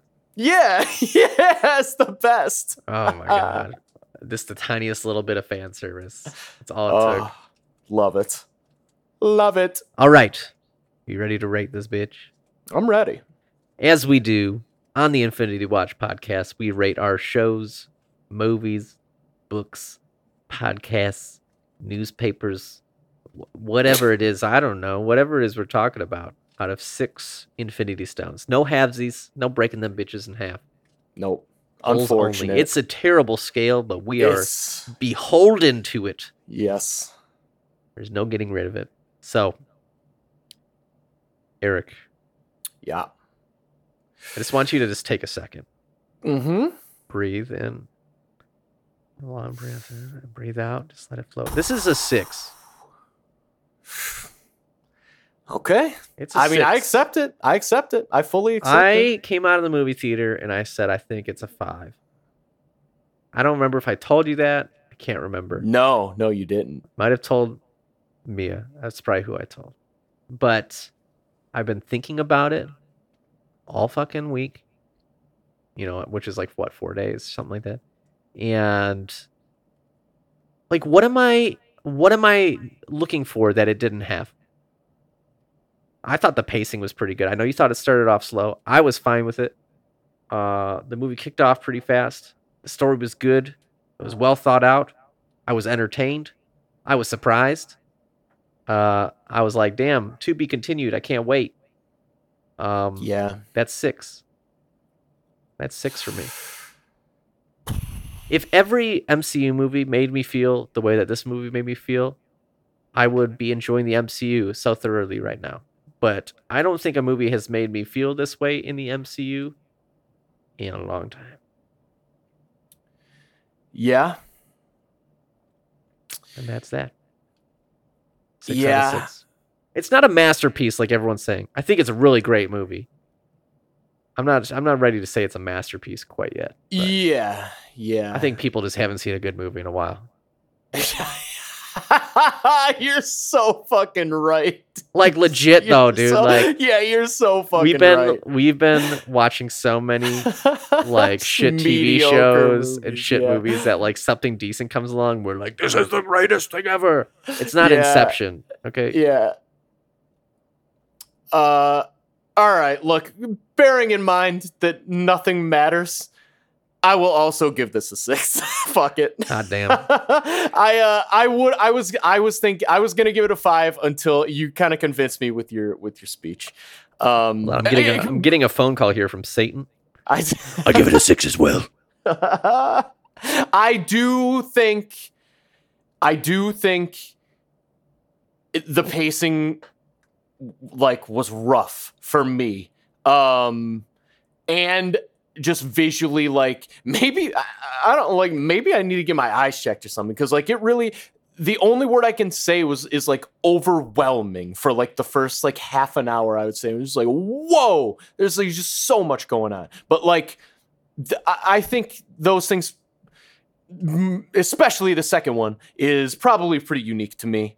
Um, and you're right. I have not been able to stop thinking about this movie. Yeah, dude. Like, I haven't been able to stop thinking about it. And that's the first time I felt that specific way about it. Like, I'll go see a movie and it will completely leave my brain. Yeah, like Guardians of the Galaxy, man. yeah. I didn't even like, leave the parking lot and it was gone.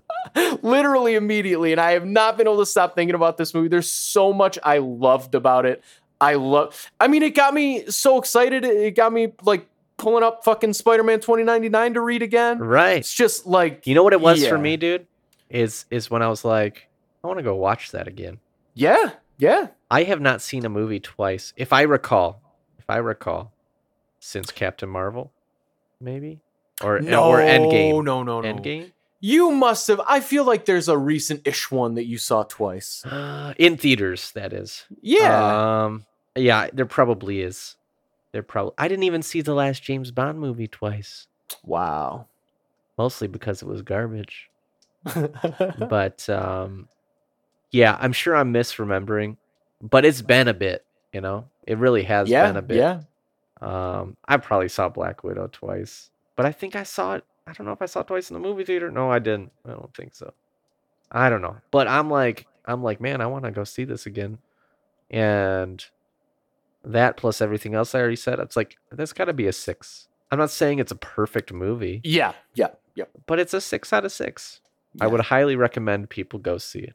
Yeah, for sure. If you're listening to this and you haven't seen it, first of all, why? Why would you do such? Yeah, thing? Yeah, that's the dumbest thing you can do. but second of all, go see it. It's super good. You know what's funny is before the movie, uh, there was a trailer for like the uh, the new Disney Pixar uh, movie. It's like called like Elemental, Yep, yep, yep. and man, did that movie look like dog shit compared Oh to this my one. god, just so generic. Also, the main character was the only one without a nose the entire time, and everyone was just acting like that was normal. And so, boom, immersion broken.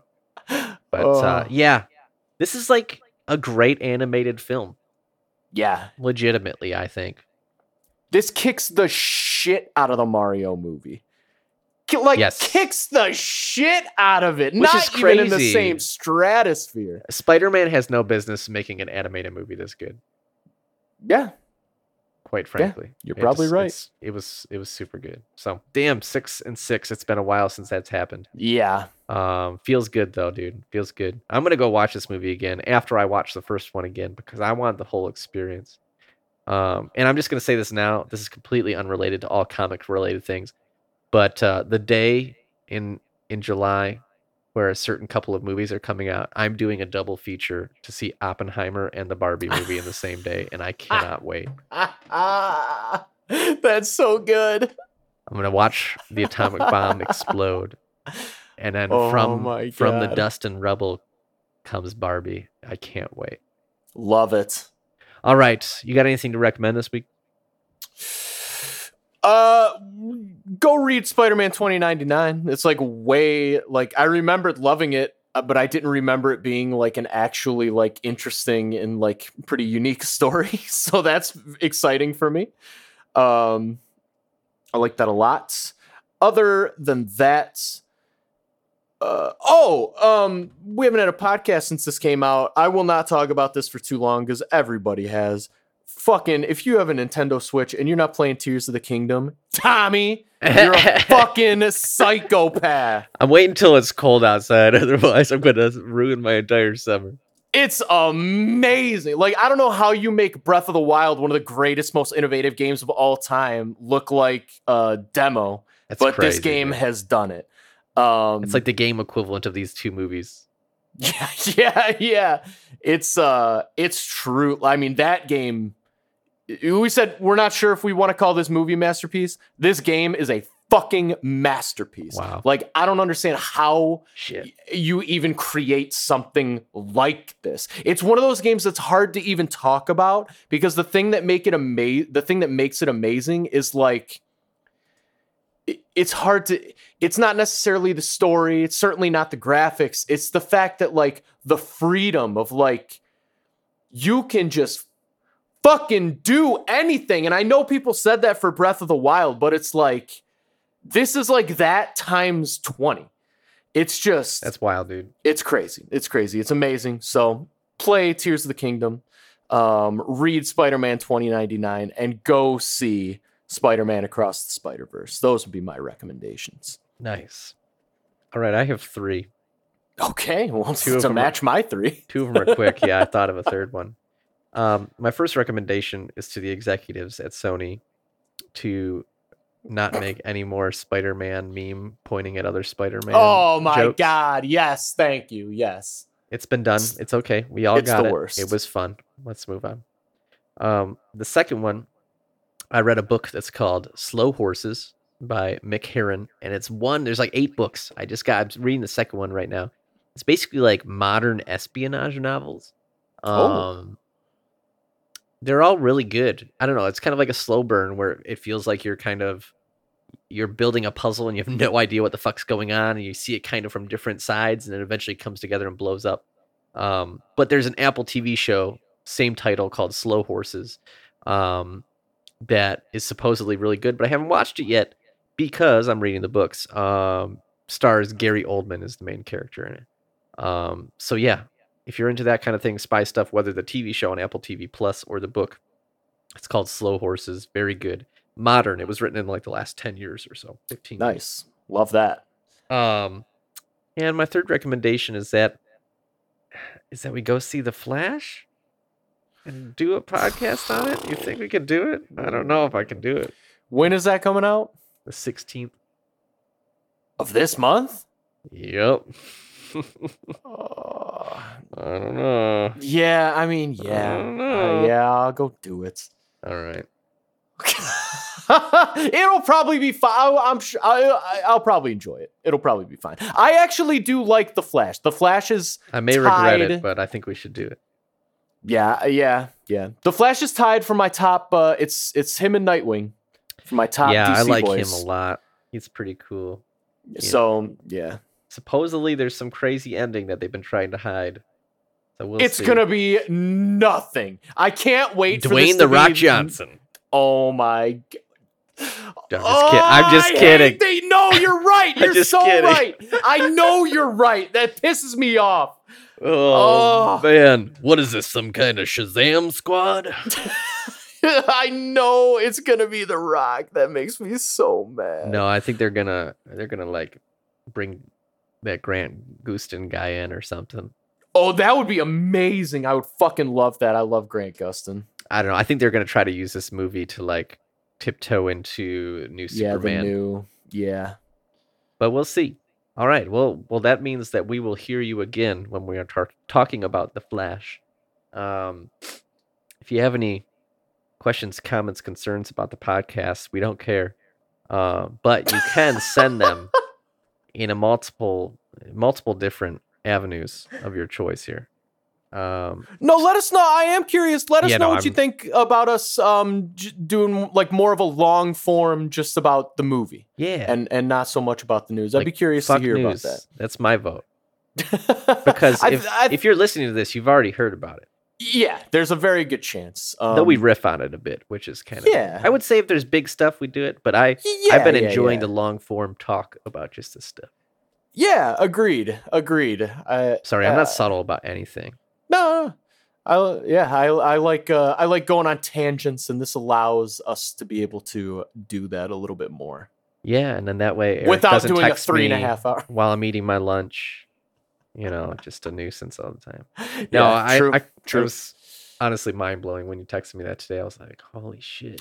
it was mind blowing as I as it was like constructing itself in my head. I was like, it really was just something was name. I was like, something. It's going to be really disappointing when they don't address it. yeah, yeah, it is. You're right. Oh, You're so man. right. Oh, but we'll see. We'll see what happens. But yeah, Twitter at Infinity Rewatch, or you can shoot us an email at the Infinity Watch Podcast at gmail.com. But Erik, there's a code word that you have to tell us so that we know you're not spam. Uh, yeah, that code word is uh, all caps, no spaces. Fuck the billionaires. With nine exclamation points. Yes, exactly nine. Because fuck them.